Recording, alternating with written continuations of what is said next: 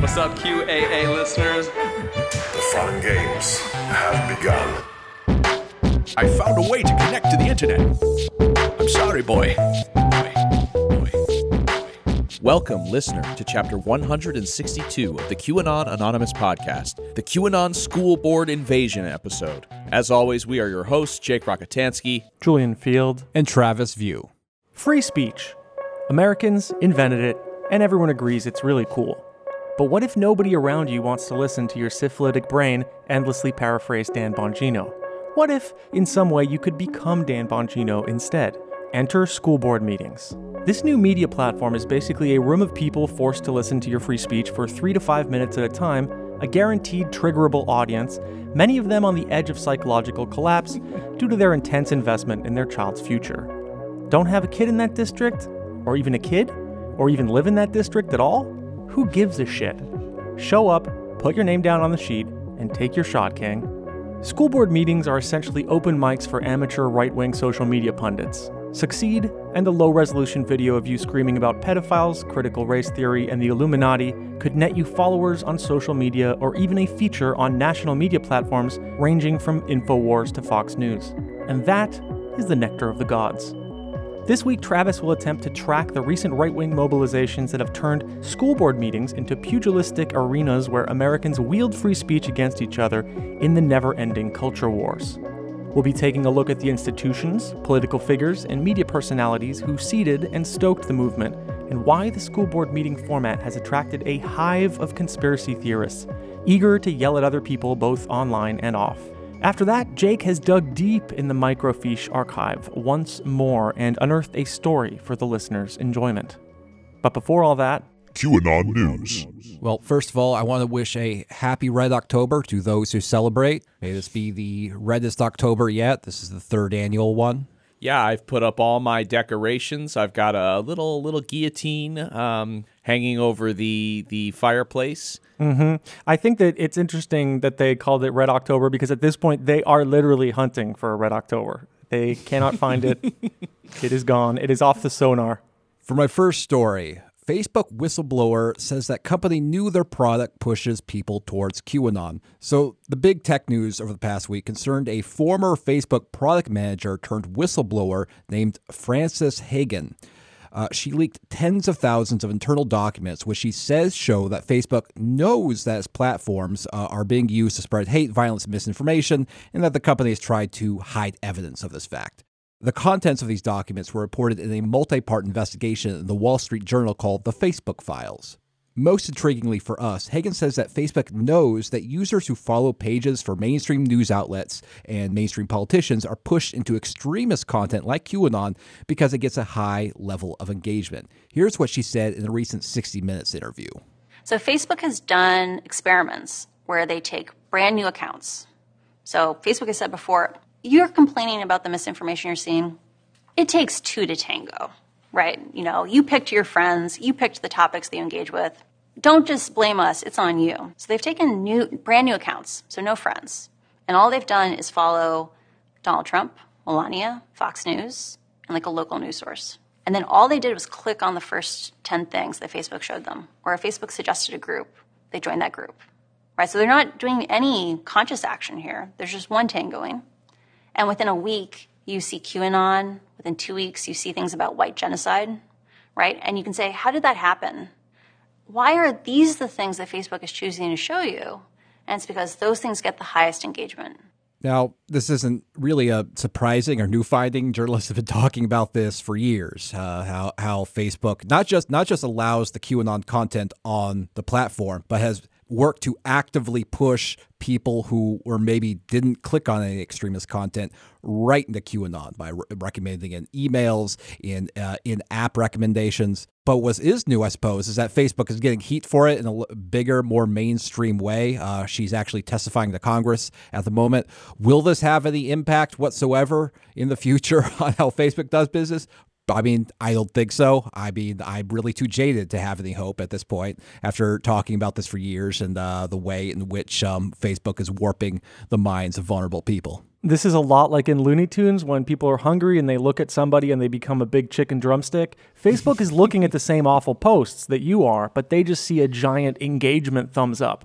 Right. And what may have been a coincidence, the day after that interview aired, Facebook and its other apps, Instagram and WhatsApp, went down for like 5 hours. This, I think, I didn't check on this, but I think it's maybe the biggest outage like ever. The company later said that the outage was due to configuration changes on the backbone routers, whatever that means. People in the QAnon community, however, were convinced that it was the beginning of the long-awaited 10 days of darkness or evidence that the military had seized the Facebook or something like that. Yeah, everybody had a reason for the outage. Nobody was mentioning just sheer incompetence, which I thought was interesting. There was always some sort of connected scheme. QAnon school board invasion. So let me ask you, boys, have you two ever actually attended a school board meeting as an adult? No. Well, unsurprisingly, you're basically still children yourselves. Mm. But I have attended a few, and let me tell you, they're normally really, really dull. I mean, to give you an idea of how school board meetings usually go, I'm going to play you a clip from a 2019 school board meeting from a random district I found in New York State. I really resent that you're holding over us that you're fertile.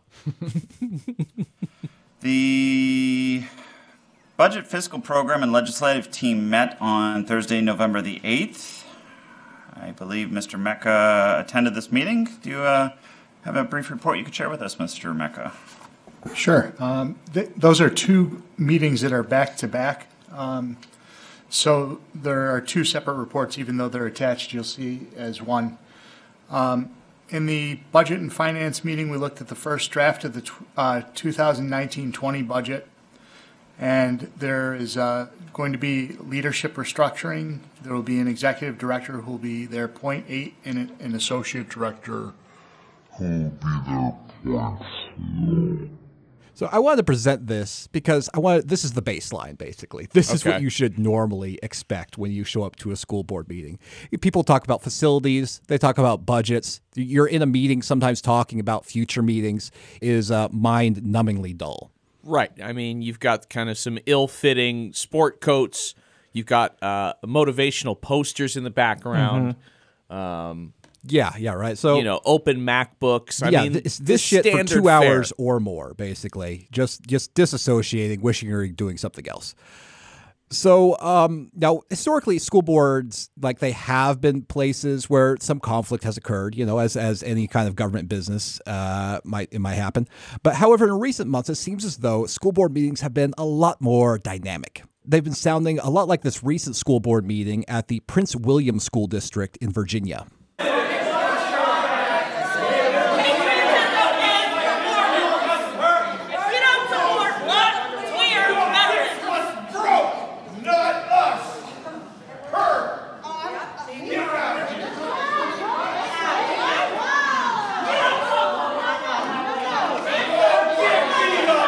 Still proud you have a kid? Absolutely. This is your kind. These are your adults. Yeah. I was going to say, look at this is the world you've brought your spawn into.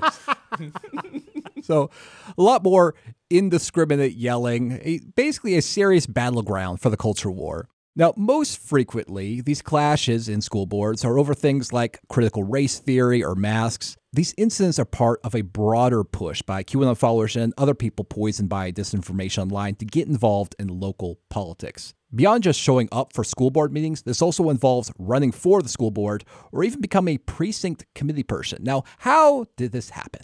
I thought QAnon was about watching Donald Trump destroy the cabal with military intelligence, not screaming at a low-level bureaucrat about masks. After spending some time researching the issue, I've determined that the invasion by school boards is part of a broader campaign by conspiracists to get involved in local politics. And this campaign might be attributed to a complex set of factors that involve GOP political operatives, the destabilizing effects of the pandemic, and the general realization that yelling during your allotted time at school board meetings is a lot like posting. Yeah. Mm. The three men who are perhaps most responsible for this sudden interest in local positions are General Michael Flynn, Steve Bannon, and a little-known Arizona Tea Party activist named Daniel J. Schultz. The role of Bannon and Schultz was recently documented by ProPublica in a report headlined, "Heeding Steve Bannon's Call, Election Deniers Organized to Seize Control of the GOP and Reshape America's Elections." Here's what they discovered. For many years, Dan Schultz has been pushing a bottom-up campaign to reform the Republican Party that he calls the precinct strategy. In Schultz's view, Democrats are pushing a radical Marxist agenda. Now, my knowledge of political theory, I'll admit, could be better, but I'm pretty sure that self-described radical Marxists may take issue with this claim, but this is what this group said in a promotional video. Schultz further believes that the efforts of Democrats are being ineffectively countered by weak rhinos or Republicans in name only. The root of the problem, he believes, lies in an often overlooked but crucial component of party politics, the GOP precinct committees in each state. The position of precinct committeeman isn't very glamorous, but it establishes a direct link between a political party and the voters in the election district. And the position can wield a surprising amount of power and influence. Responsibilities of the precinct committee officers might include facilitating voter registration and absentee ballot access, leading get-out-the-vote outreach efforts, distributing campaign and party literature, promoting the party generally, and addressing voter concerns. And perhaps most crucially, they can also vote on party leadership and endorsement of party candidates. So if party leadership is weak, it's only because the precinct committees are staffed with people that allow them to be weak, in Schultz's view. According to Schultz, the path forward is simple for conservatives who are unhappy with the GOP. Take over the precinct officer positions one by one, and from there, take over the party as a whole. Here's how a promotional video on Schultz's website describes the precinct strategy. Precinct committeemen help elect county chairmen, officers, and even delegates to the RNC. There are over 400,000 committeemen seats across the U.S. But what the GOP establishment doesn't want you to know is that 200,000 of those seats are vacant. We need America First patriots to fill these seats. It's time to fight and kick the rhinos out. Help take back our party. You can make a difference. And PrecinctStrategy.com will show you how. Take action now. Be a warrior. Help save this great country. Did I see silver face paint on that guy? Silver face paint. They showed like a Spartan warrior, the common imagery of the modern right. What I found really remarkable about this strategy is that as a method of acquiring political power, it's really down to earth. It doesn't involve like magical thinking or hoping for a military coup or Trump doing some sort of incredible 5D chess. It's about operating within the existing party structure from the bottom up. It's also about collective action. You know, many people individually who might not have a lot of power influence by themselves, each doing something that adds up to a significant change. Right. It's like QAnon got like them riled up. Right. You know, QAnon got the juices flowing and created this intense desire to see change or experience, you know, the changing of the country to the way, you know, whatever way that they saw fit. And when Q didn't deliver on any of its promises, all they were left with was this like, you know, this empty void and the motivation to go out and do something that they always could have done, but the anger wasn't there, you know? Dan Schultz has been advocating for the strategy for more than a decade, but he never got much traction with it. He got some attention in 2015 in a Breitbart article, but he's been mostly left to his own devices to promote it.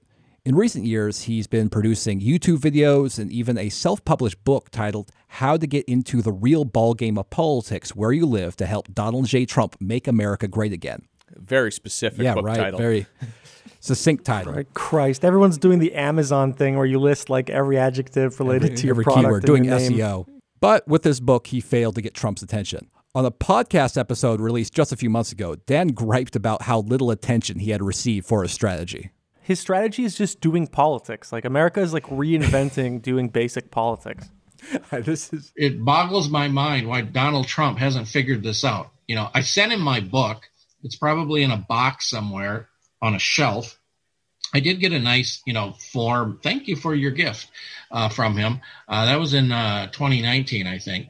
I tried to, I wrote article after article. I did video after video. They're all on YouTube about how to get involved and how he could become the recruiter in chief. But he never did any recruitment. He never talked about it.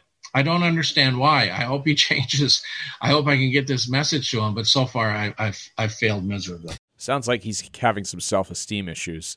Well, you know, I mean, again, he's had this strategy in his pocket for a decade, since like the Obama years. He's had this plan he thought was really cool, and he tried to push it a million different ways, and it just never caught on until now. As the ProPublica report found, Dan Schultz's luck turned around when he appeared on the podcast Steve Bannon's War Room.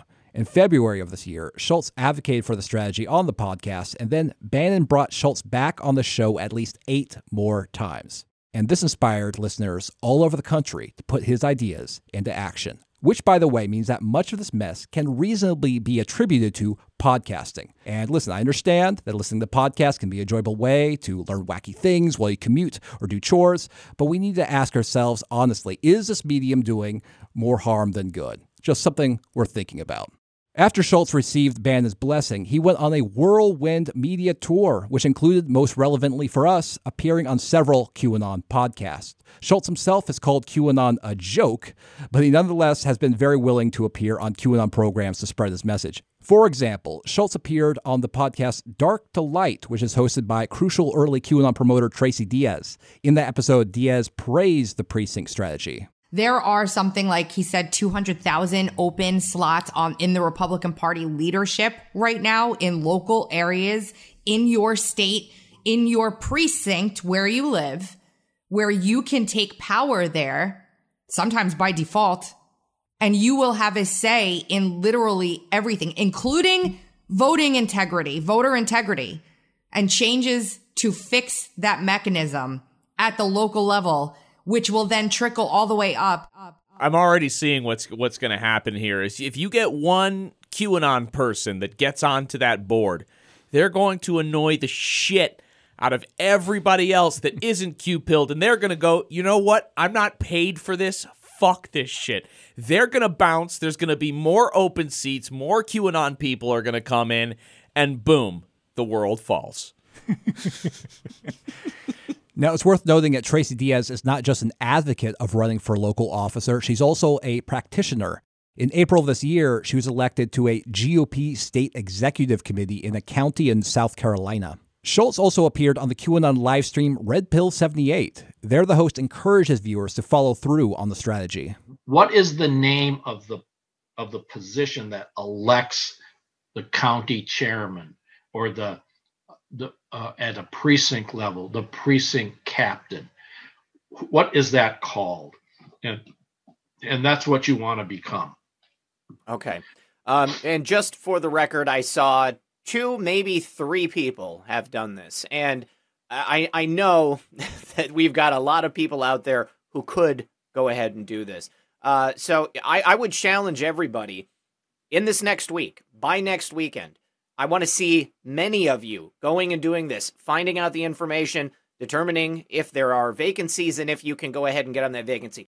Schultz also appeared on the QAnon livestream Patriot Soapbox, which was also crucial for mainstreaming QAnon all the way back in 2017. In March of this year, Schultz appeared on a Patriot Soapbox show called Common Sense. The host encouraged his Q-pilled viewers to get away from their keyboards and take action. You cannot get anything accomplished by sitting behind a keyboard and just bitching about what the Republican Party has become. You actually need to go out, do the legwork, and become a precinct chair. Get involved. If you don't get involved and get engaged, then if the party's stolen from you, you have nothing you can be mad about because you did nothing. Correct. Absolutely correct. Now, 100% correct. There's only one way to do this. There's only one way. And we're not doing it. So we've got to do it. We've got to take over the Republican Party. It's so scary, too, because this is hitting at like the exact right point. You have QAnon believers who are bitter and jaded that the storm did not happen in the way that they were told it would have. They've been isolated from friends and family. They're tuning into this kind of content specifically. They're looking for something that will give their lives meaning since the storm didn't happen. And boom, here are all of these grifters providing a solution to that. Yeah, and I mean, I keep coming back to this. This is as un-QAnon-like as it gets because there's no baking going on here. There's no speculating. There's no prophecy. It's about oh, listen, if you want power, you need to get off your ass, get away from the baking, get away from the decoding, and take action on a local level in the way that you can do with your time and your resources, which is a sensible political tactic. Now, there is evidence that fans of Bannon's show and the QAnon shows are listening. ProPublica contacted GOP leaders in 65 key counties, and 41 reported an unusual increase in signups since Bannon's campaign began. At least 8,500 new Republican precinct officers or equivalent low-level officials joined those county parties. For example, in Maricopa County, Arizona, the number of Republican precinct officials jumped 45% since January to more than 3,900, whereas Democrats added just 10% more precinct officials, with just over 1,600 positions filled. In Brevard County, Florida, the county executive committee added a record 38 members in April and May, growing to an all-time high of about 200. In Brown County, Michigan, the county committee added 72 members this year. The ProPublica story describes how this new crop of precinct officers is already having an impact across the country, but especially in Michigan and Arizona. Here's what the story said. In Michigan, one of the main organizers recruiting new precinct officers pushed for the ouster of the state party's executive director, who contradicted Trump's claim that the election was stolen and who later resigned. In Las Vegas, a handful of Proud Boys, part of the extremist group whose members have been charged in attacking the Capitol, supported a bid to topple moderates controlling the county party, a dispute that's now in court. In Phoenix, new precinct officers petitioned to unseat county officials who refused to cooperate with the state Senate Republicans' forensic audit of 2020 ballots. Similar audits are now being pursued by new precinct officers in Michigan and the Carolinas. Outside Atlanta, new local party leaders helped elect a state lawmaker who championed Georgia's sweeping new voting restrictions. And precinct organizers are hoping to advance candidates such as Matthew DePerno, a Michigan Attorney General hopeful who Republican state senators said in a report had spread, quote, misleading and irresponsible misinformation about the election, and Mark Fincham, a member of the Oath Keepers militia who marched to the Capitol on January 6 and is now running to be Arizona's top elections official. When Bannon interviewed Fincham on an April podcast, he wrapped up a segment about Arizona Republicans' effort to re-examine the 2020 result by asking Fincham how listeners could help. Fincham answered by promoting the precinct strategy. Quote, the only way you're going to see to it that this doesn't happen again is if you get involved, Fincham said. Become a precinct committeeman. Some of the new precinct officers were in the crowd that marched to the Capitol on January 6th, according to interviews and social media posts. One Texas precinct chair was arrested for assaulting police in Washington. He pleaded not guilty. Many of the new activists have said publicly that they support QAnon. Organizers of the movement have encouraged supporters to bring weapons to demonstrations. In Las Vegas and Savannah, Georgia, newcomers were so disruptive that they shut down leadership elections. A local politics strategy is also being pushed hard by General Michael Flynn. He even has a catchy slogan for it. Local action has a national impact. When I searched on Telegram, I found that his channel used the phrase local action over 24 times this year. So it's just a reoccurring theme in his message. Local action, local action, local action. Here's what the QAnon general said on Telegram on September 19th. Be fearless and don't wait for the next superstar to stand up and fight back against this health tyranny. Each of us has our own inner strength to take the harder right path in your communities, at your local city council meetings, school board hearings, zoning board meetings, everywhere elected officials reside. We should be in there, ensuring that they are doing what we, the people, voted for them to do. Get involved now. No more waiting for someone else to do it. It is our time, our moment in history, and our obligation to the next generation and the one after that. Local action has a national impact. In one instance, Flynn gave specific directions to his 300,000 followers on Telegram. Attend a school board hearing to stop forcing our children to be indoctrinated by CRT or forced mask wear. In another instance in August, Flynn linked to a video of a man yelling at the Sarasota school board in Florida over mask mandates, calling it local action at its finest. This clip from that video shows the kind of civic engagement that Flynn is encouraging. The false flag for kids is being run up to cover the truth, which is that this is political. How dare you suggest that not only you have more authority than America's most popular governor, but also that you hold more authority over our kids than we parents do. This is America, not North Korea. Of course, it's worth mentioning that at least some of the targeting of schools over hot button issues like masks is being astroturfed. This can be seen in an anti-mask form letter circulated among members of a political nonprofit funded in part by libertarian-oriented Charles Koch Institute. The letter, which was acquired by the Washington Post, sounds like it was authored personally by a concerned parent towards a particular school, but it is actually a boilerplate letter distributed by the Independent Women's Network, which is a project of the nonprofits the Independent Women's Forum and the Independent Women's Voice. The network markets itself as a members-only platform that is free from censorship and cancellation. So that leaked form letter begins like this. Dear blank name is excited to be joining name of school this year. The letter goes on to say, but I want to share my thoughts on a topic I feel strongly about, masks on kids. I do not believe little kids should be forced to wear masks, and I urge you to adopt a policy that allows parental choice on this matter for the upcoming school year. The form letter goes on for 2 pages before concluding like this. As a parent, I can't ignore this, and I hope you understand. I have to speak up for what is best for my kids. Thanks for considering my perspective. Best. Blank. So Carrie Lucas, who's the president of the Independent Women's Forum, authored a post in the network's resource center explaining the purpose of this letter. That post says this. Is your school considering mask mandates, or has it already made a decision that kids must wear masks in class? Push back. Here is a draft letter you can use to write your own school superintendents and administrators, principals, and teachers. The Post goes on to advise. This letter can also easily be turned into a letter to the editor for your local paper. So like I said, this is coming from a nonprofit that's funded by billionaires, basically.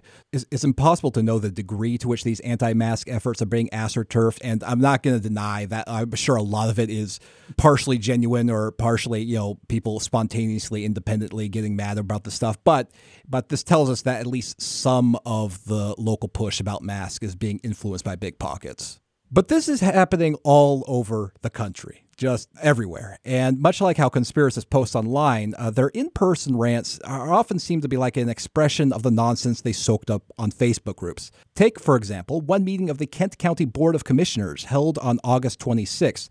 One parent who spoke there was under the mistaken impression that the drug ivermectin could alone solve the pandemic.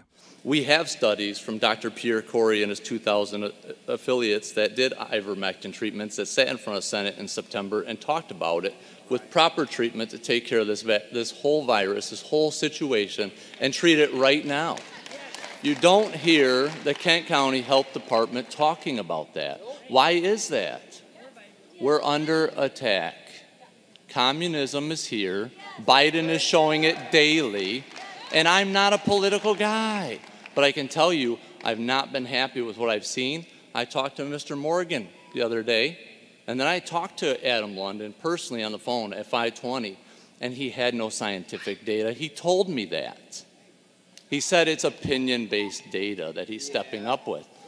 So it is time to stand up and stop the communism takeover in our country and have a backbone, and I'm willing to do it if you're not. That couldn't have gone better for him. This is exactly what he imagined when he was typing the speech up on his computer the night before. In one school board meeting in Lee County, Florida, an angry man who may or may not have children in the district, he didn't specify, accused the school board of supporting sex trafficking. I want to talk about the real pandemic, child sex trafficking. By putting masks on these kids' face, you can't identify any of them. So by the 9 of you already voting on this, tells me you guys support sex trafficking. Excuse me, sir, you're out of order. Good. Oh, my God. You can hear the desperation in the board member's voice. Oh, my God. Oh, God. I mean, they had already sat through hours of this stuff, because Florida, I gotta tell you, is ground zero for this kind of stuff. I listened to talk. Sometimes it's like, every other person was unhinged. But in Florida, it was actually the rare person who was able to be level-headed. At that same meeting, one parent accused the board of not live streaming the meeting while the event was being live streamed. But what I did see was the live feed that's typically done for these events is down. Did you know that? No one can seem to find it. Why would that be? By accident, of course, we know that. I mean, seriously, we know sunlight is a great disinfectant, and we know when stuff like this is brought to light, it will get fizzled out and die. And I know that's what you're trying to hide here, but I have never been to one of these before, but I will be back. Right. Didn't care about his children's future until now. and he'll be back. Now, these clips of school board attendees gone wild, they're very funny. Sometimes they go viral on Twitter. But it's worth mentioning that in some instances, these demonstrations get so seriously out of hand that leads to disruptions of the meeting or even violence. For example, last month in Mendon, Illinois, it was reported that a man was arrested for aggravated battery and disorderly conduct following a disruption at a Mendon Board of Education meeting at Unity High School. According to a sheriff, school officials attempted to escort the man out of the meeting when he struck one of them. In the Oshkosh Area School District in Wisconsin, the school board postponed a meeting after it was stormed by anti-mask protesters. Here's how the incident was reported by the local news station WBAY. What started out as a protest against a mask mandate outside the Oshkosh School District headquarters quickly turned confrontational once the crowd made its way inside for the meeting, refusing to put on a mask, even at the request of police. I just want to know, are you going to arrest us or forcibly remove us from this building? Then people on both sides of the issue began to argue in the audience, and the school board president tried to take control. If you want us to hold a meeting, we would like you to comply and wear a mask. That led to another outburst and eventually a decision by the school board to get up and walk out. 30 minutes later, the meeting was called off and people were told to leave. In August, a meeting of the Laramie County School District in Wyoming was stopped after a man refused to give up the microphone when his allotted public comment period was over. Here's how that incident was reported by the Wyoming Eagle Tribune. The first 3 general public comments Monday were related to masks in schools, a conversation which is still ongoing, before the disruption came from a comment related to both critical race theory and the length of public comments, which are capped at 3 minutes so that everyone has a chance to speak. Quote, "The First Amendment guarantees me the right to speak. You guys haven't presented any evidence whatsoever that says we're going to be 2 to 3 minutes," the unidentified man said, also noting his anger at the fact that the board asked in-person attendees not to clap after comments. God damn it, I want clapping. He later continued, quote, "This is how a dictatorship is." When his time was nearing the 3-minute mark, the man began yelling louder and louder, especially when told his time was up, and the school board members called the meeting and vacated the dais. In some incidents, Proud Boys team up with anti-maskers to threaten school boards over COVID mandates. And so that's, again, very, very disturbing. These incidents have been so severe that they inspired Viola Garcia, the president of the School Boards Association, to make a personal appeal to President Biden. In a letter sent last month, Garcia asked Biden to treat these incidents as domestic terrorism and to invoke the Patriot Act. Now, the Patriot Act is, of course, the post-9/11 law that granted greater surveillance powers to law enforcement and expanded the list of activities which qualify for terrorism charges. I don't want fucking habeas corpus for Greg. He shows up every fucking time. You get him to Gitmo now. Here is from that letter. As these acts of malice, violence, and threats against public school officials have increased, the classification of these heinous actions could be the equivalent to a form of domestic terrorism and hate crimes. As such, NSBA requests a joint expedited review by the U.S. Departments of Justice, Education, and Homeland Security, along with the appropriate training, coordination, investigations, and enforcement mechanisms from the FBI, including any technical assistance necessary from and state and local coordination with its National Security Branch and Counterterrorism Division, as well as any other federal agency with relevant jurisdictional authority and oversight.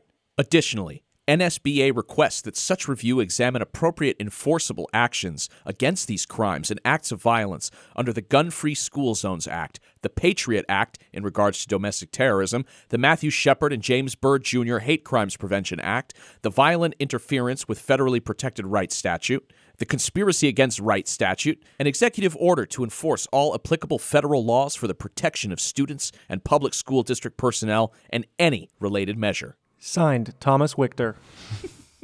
Now, obviously, school board members should be able to conduct their business without fear of violence or harassment, and reasonable efforts to protect seriously threatened school board members are perfectly sensible. I don't think the Proud Boys should be allowed to have a heckler's veto over the conduct of local government. But I would also argue that invoking a frequently abused law that supposedly intends to fight foreign terrorism is a bit overkill in this instance, I would say. Now, however, it appears that the Biden administration has responded to the concerns of the School Board Association. Attorney General Merrick Garland recently authored a memo asking the FBI to meet with local leaders to discuss strategies for addressing disturbing actions towards school board members. Here's what a Department of Justice press release said about that memo. Citing an increase in harassment, intimidation, and threats of violence against school board members, teachers, and workers in our nation's public schools, today Attorney General Merrick B. Garland directed the FBI and U.S. Attorney's offices to meet in the next 30 days with federal, state, tribal, territorial, and local law enforcement leaders to discuss strategies for addressing this disturbing trend. So nothing in there about the Patriot Act quite yet. We'll see if it gets release the drone armies. Call in the SUVs. Exactly. I want a tank. What we need to do is, like, as soon as someone starts yelling at a school board about them being pedophiles or something, just drone them. Just psh. Yes. That'll make the next speaker a lot more polite. What about the old barkeep rule where you get to have a shotgun under the desk? Yeah, and you know, the people speaking at these things, it definitely won't increase their paranoia that the state is out to get them, for sure. Now, QAnon promoters aren't just yelling at school board members. In some instances, they're becoming school board members. This was seen last year in the Grand Blanc School Board in Michigan. There's a woman named Amy Facinello who was elected to the board, and after her election, a student discovered that she had spent years promoting QAnon on Twitter. Facinello's promotion of QAnon can be seen going all the way back to December of 2017 when she tweeted, quote, QAnon confirmed by Trump. Since then, she repeatedly tweeted the QAnon slogan, where we go one, we go all, and retweeted the accounts of QAnon 76 and Pragmatic, so fully Q-peeled, unambiguous. In March of this year, more than 100 students, retired teachers, and other members of the community protested Facinello. The signs carried by the protesters read things like, keep Q out of schools, Q is for cowards, and cowards is spelled with a Q, and Amy Q resign, and perhaps most cleverly, Amy Fascist Nello. Here's how the protests were covered by the local ABC affiliate news station WJRT. A Grand Blanc high school senior found Amy Facinello's Twitter page, the Grand Blanc school member appearing to show support for Q. That prompted today's protest. You can't have someone on the school board who isn't dealing with reality the way the other school board members are. Patty Duffy joined a group of protesters outside of Grand Blanc High School, accusing Facinello of being a QAnon supporter. QAnon followers have been accused of spreading baseless conspiracy theories and false information on social media about the 2020 presidential election, COVID-19, and the Black Lives Matter protest. Facinello denies supporting Q, saying she votes in line with other board members and is instead being canceled for her conservative beliefs. Conservatives are tired of being bullied and feeling like we're being canceled all over the nation. When Facinello was asked about her social media post by the publication Michigan Advance, she said this. There's no such thing as QAnon. They've built this whole narrative around it, but there's no such thing. There's no groupthink happening. But when asked at another point during rally if there's anything she agrees with QAnon on, Facinello said, quote, one thing I like is that they don't like pedophiles very much. So her view is that QAnon doesn't exist, but she agrees with QAnon's anti-pedophile stance. These people, they have beautiful minds, beautiful brains. This is why I'm fascinated by them. Mm-hmm. They have like three contradictory ideas at once, just swirling around. Another local QAnon politician making waves is Shumé Navarro of Colorado, who is a candidate for the Cherry Creek School District. Shumé Navarro is also unambiguously a QAnon follower. In December of 2020, she posted a video of herself on TikTok holding a big red Q with the caption, when you hear there's a Trump rally coming to town and you're ready for someone to ask the Q. Again, this comes straight from a Q drop. Yep. She's fully Q-pilled. That caption also included the QAnon hashtag, in case there was any question. In a Rumble video posted right before Biden's inauguration, Shumé Navarro stated that she believed that Biden would not be president. I want you to know that tomorrow, Joe Biden, president-elect, is not going to become the president. This has been an ongoing coup that has been perpetrated by China. everything. I'm talking about the virus. I'm talking about the lockdowns. So yeah, really bold prediction to make just hours before you will be proved wrong. I mean, that's how you know she really believed it, right? She isn't saying something's going to happen next year. It's like something won't happen tomorrow. In that same video, she also called attention to the large National Guard presence for Inauguration Day. This, of course, force was there because the federal government failed to provide adequate protection on January 6th. But according to Navarro, this is actually part of a trap set for Biden. I hope you've seen the pictures of the National Guard and how there are 26 to 30,000 at the Capitol.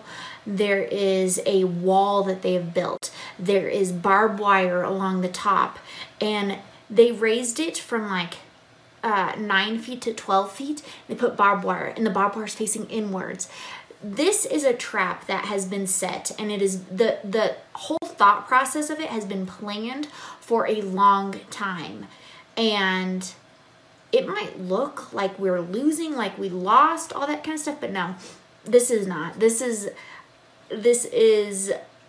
the rebirth of America. So where does Navarro stand on the issues? On her website, she lists three areas of importance for her: the covert implementation of critical race theory agenda, parental rights regarding transparency, and medical freedom in terms of vaccine/mask mandates. Now, she believes her anti-mask stance so strongly that she is currently suing the Cherry Creek School Board over the requirement that she wear a mask at candidate forums. So she's suing the board for which she is running. Great way to get elected. Yeah, right. The Public Trust Institute, which is a conservative law firm, filed the federal suit on Navarro's behalf, claiming Cherry Creek schools violated the Americans with Disabilities Act. In court documents, Navarro said that she has two diagnosed disabilities that prevent her from wearing a mask and therefore prevent her from participating in candidate forums where masks are required. Her conditions, the complaint said, stem from trauma suffered as a child that now prompts panic when her mouth and nose are covered. Navarro said she also has a nasal deformity that makes breathing difficult regardless of a mask. Cherry Creek Schools said, quote, "The district disputes the allegations in the complaint and intends to vigorously defend this case." Now, you might take comfort in the idea that at least Shumé Navarro doesn't have any institutional support because she's not being embraced by her party. But you would fail because she is absolutely being embraced by her party. On September 18th, the Colorado Republican Party awarded Navarro its 2021 Rising Star Award. Yes. Christy Burton Brown, the chairwoman of the Colorado GOP, said, quote, "Shumé exemplifies exactly what it means to jump in head first without looking back." God, how is that a fucking good thing? This woman, she takes action. She doesn't think, she just moves. Well, and it's interesting to see that the GOP has sort of let go of their judgments of people with blue hair. You know, for a while, they were sort of making fun of that. So broadly, what I think is going on here regarding the whole school board mess is that Bannon and Flynn are encouraging their followers to get involved in local politics. And by the way, I think people generally underestimate just how incredibly influential Bannon and his podcast are. And they're using the network of QAnon media outlets to get their message out.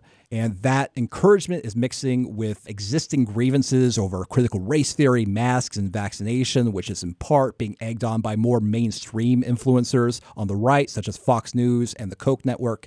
And when you combine all of that together, you wind up with a new crop of QAnon candidates, dudes accusing school board members of being child traffickers, and conditions so threatening for school boards that the feds are starting to get involved. Yeah, it is like 1776. So for this week's story, you know, it's October. Things are feeling spooky. You know, small light-up jack-o'-lanterns are appearing in my apartment the day the month began. And so for this week, I thought I would, you know, do something a little bit on the horror side. I hope you like it. Enemy of the board. Barbara Miller hit the period key on her ancient Gateway personal computer. She leaned back in her decaying roller chair. The white pieces from the faux leather upholstery now covered her entire body. She stared at the paragraph typed out on the screen in front of her. It was perfect. She clicked print and waited with bated breath. After what felt like a lifetime, a rickety old printer on the far side of the living room began to sputter and cough out a document. She eased herself out of her chair and hobbled over to the machine, waiting anxiously for the document to print. Realizing she had forgotten to extend the tray, she hurriedly tried to move it in place, lest the paper be catapulted to the ground where the ink could potentially smear. She carefully lifted the single page out of the printer tray and examined it. One of the T's on "Take your mask mandate and shove it up your ass" was smeared. No good. She opened the tray to see if there was any more paper. It was empty. She was holding the very last sheet. She glanced down at the nearby trash bin. There were hundreds of similarly printed pages. This one would have to do. She read the first line over in her head a couple of times. "Hello, my name is Barbara Miller, and every single person on this school board is a no-good, lousy bum." It was damn good. Barbara herself didn't have any children, nor had she attended any of the schools in question. But as an American citizen, it was her God-given right to stand up to injustices whenever and wherever she saw them. She began to fantasize about the following morning. She would march right up to the podium and strike fear in the hearts of the fascist school board members. The crowd would leap out of their seats and cheer when she got to the part about masks being nothing more than waterboarding for children. People would weep as she slowly transitioned to a stanza from Reba McEntire's Freedom. It would go viral. She'd have Blake Shelton on the phone begging her to sign a record deal that she had never wanted until this moment, but now desperately felt she deserved. The board members would cast their masks into the waste bins and beg on their knees for forgiveness. A statue would be erected on the lawn of the middle school, Barbara H. Miller Elementary, where freedom won. She glanced over near the table where she had carefully laid out her outfit. A t-shirt with a hand-drawn disposable mask sporting a swastika. Barbara nearly wept at the art of it. A knock at the door jolted her back to reality. Greg had probably locked himself out again, the old coot. Another knock. This one more forceful. I'm coming, hold your horses," Barbara croaked as she sauntered over to the front door. She carefully undid the lock and opened the door, expecting to see her tired, pilled husband. Instead, she was greeted by no one. "Greg?" she called out. A wave of uneasiness began to wash over her. Just then, 5 men in futuristic-looking tactical gear exploded through her living room windows. They had on advanced-looking helmets and shiny chrome jetpacks, which they used to hover through her living room, knocking over tables, chairs, even a quilt her mother left her that Barbara had been planning on taking to a taping of Antiques Roadshow. Before she could take a step, the men were on her, pinning her against the wall. "Mrs. Miller, by mandate of the District of Brain County Pre-Crime, we're placing you under arrest for the future crime of school board disruption. Lieutenant, give the lady her mask." Barbara watched in horror as one of the agents whipped out a small, advanced-looking face covering. He carefully placed the device over her mouth and nose. Everything went to black. When Barbara came to, she was handcuffed to a metal table in a small room. There was no sign of the mask the arresting officer had placed on her, and Barbara was grateful for that. On one side of the wall was a window, but she couldn't really make out what was beyond it. Her attention snapped back to the door as a young, handsome agent walked through it and set a manila folder on the table. Barbara was terrified. "What is this all about? I didn't do anything wrong." The agent was polite, but emotionless. He sat down at the table and thumbed through the papers. "Some time ago, Brain County was authorized to develop a more sophisticated way of catching criminals. The Patriot Act was amended to allow us to research what's known as pre-crime, essentially detecting crimes before they happen." The agent produced a set of keys from his pocket. "You're not going to take off on me, are you?" Barbara shook her head no. The agent gently leaned over and quickly undid her restraints. "You know, it's amazing we didn't pick you up earlier, but I guess the oracles aren't quite as accurate as we thought." He gestured to the small window within the room. "Go ahead. Have a look." Barbara slowly rose from her chair and creeped over to the window. It peered into a giant chamber. About 100 feet below, she could make out 3 former podcasters, all naked and laying in some sort of crystal blue liquid. The men were looking straight up, their faces twisted in fear, their naked bodies convulsing, and all the while muttering to themselves. "The parents' choice isn't good enough. This school board supports sex trafficking." Barbara stepped back from the window, a disgusted look on her face. What are they? The agent closed the folder and joined her near the window. "We call them pre-posters, meaning they can somehow see and hear posts, whether on the internet or in real life, before it's posted. It's disturbing, I know." Barbara became angry. "Surely that's illegal. It's every Brain County citizen's right to post, online or off, whenever they damn well feel like it." The agent sighed. "I'd tend to agree with you, ma'am, but given the circumstances, I'd say they're the last hope we have." Barbara scoffed. What are you talking about? The agent gestured to the chair, encouraging Barbara to take a seat. She did. Ma'am, have you been to the schools in Brain County recently? Barbara thought for a beat. Well, no, this was going to be my first time, but I was planning on going every week after. The agent stopped her. Ma'am, have you heard any children in your neighborhood recently? Kids laughing, playing, getting off the school bus, things of that nature? Barbara racked her brain. Come to think of it, no. The agent raised his eyebrows. Any idea why that might be? Barbara shook her head. The agent continued. Turns out there's only so much complaining a person can take. Towards the end of 2021, the school board members went on strike. Well, the ones that survived, that is. Barbara began to grow even more nervous. Survived? Yes.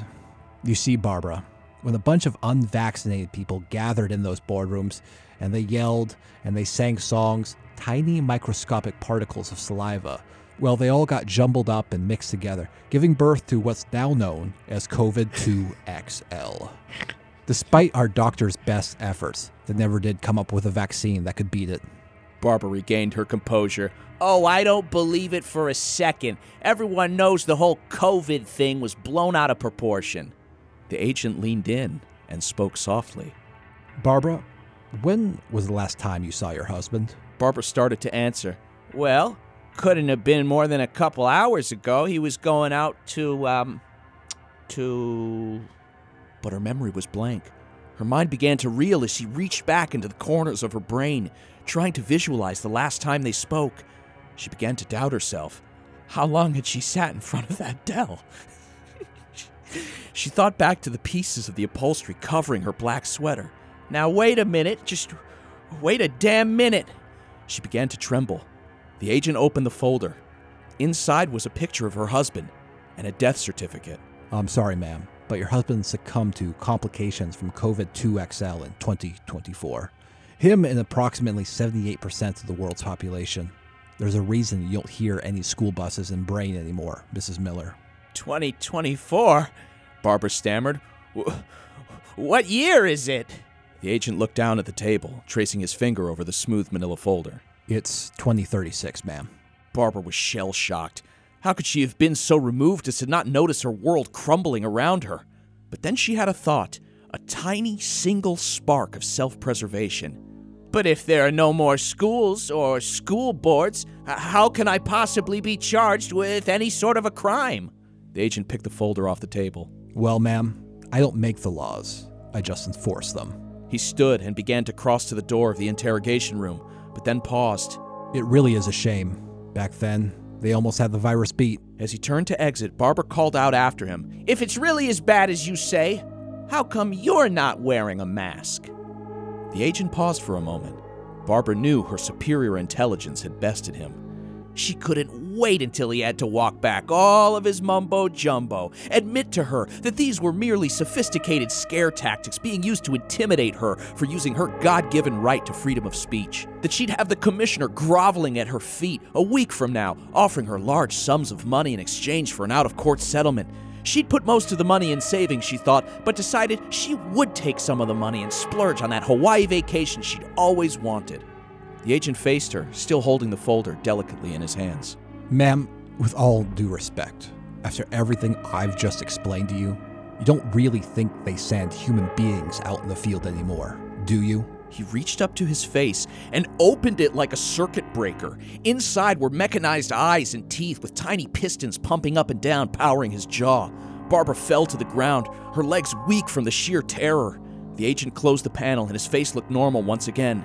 He opened the door. We're done here. Two other men, identical to the agent, entered the room. One was carrying heavy restraints, but it wasn't until Barbara caught a glimpse of what the other agent held in his hands that her expression turned to one of utter desperation. Clenched in his muscular, cybernetic fingers was a small, blue paper mask. The end. I mean, at least we got to briefly think about ourselves nude, writhing in a big tub. We don't even get to be calm and just kind of laying there. No, writhing. No. What do you think we do here on this show? It's writhing always. It's writhing and muttering. We slip into a pile of goo and think about the posts from the future. That's it. How bad the posts from the future are going to be. I do look forward to living in aloe vera. I don't want to. This is all boring. Hopefully Tom Cruise comes and rescues us. Well, me at least. Yeah, I doubt he'll have anything for us to. Thanks for listening to another episode of the QAnon Anonymous podcast. You can go to patreon.com/QAnon Anonymous and subscribe for $5 a month to get a whole second episode every single week, plus access to our entire archive of premium episodes. If you're already a subscriber, thank you very much. It helps us stay advertising free and editorially independent. For everything else, there's QAnonAnonymous.com. Listener, until next week, may the deep dish bless you and keep you. It's not a conspiracy, it's fact. And now, today's auto cue. You're about to open a pit of hell. You do not get a vaccine passport put on us. You know, as the population who's in control, you know that the people who are the politicians, once you get a power, you will never relinquish it. Do you think that the 4 feet of marble that holds you above high in this chamber will help you from the fate of humanity which you are unleashing? No! It won't! Your children and your children's children will be subjugated! They will be asked, how many vaccines have you had? Have you been a good little Nazi? Hail Fauci! Hail Fauci! Hail Fauci! Hail Fauci!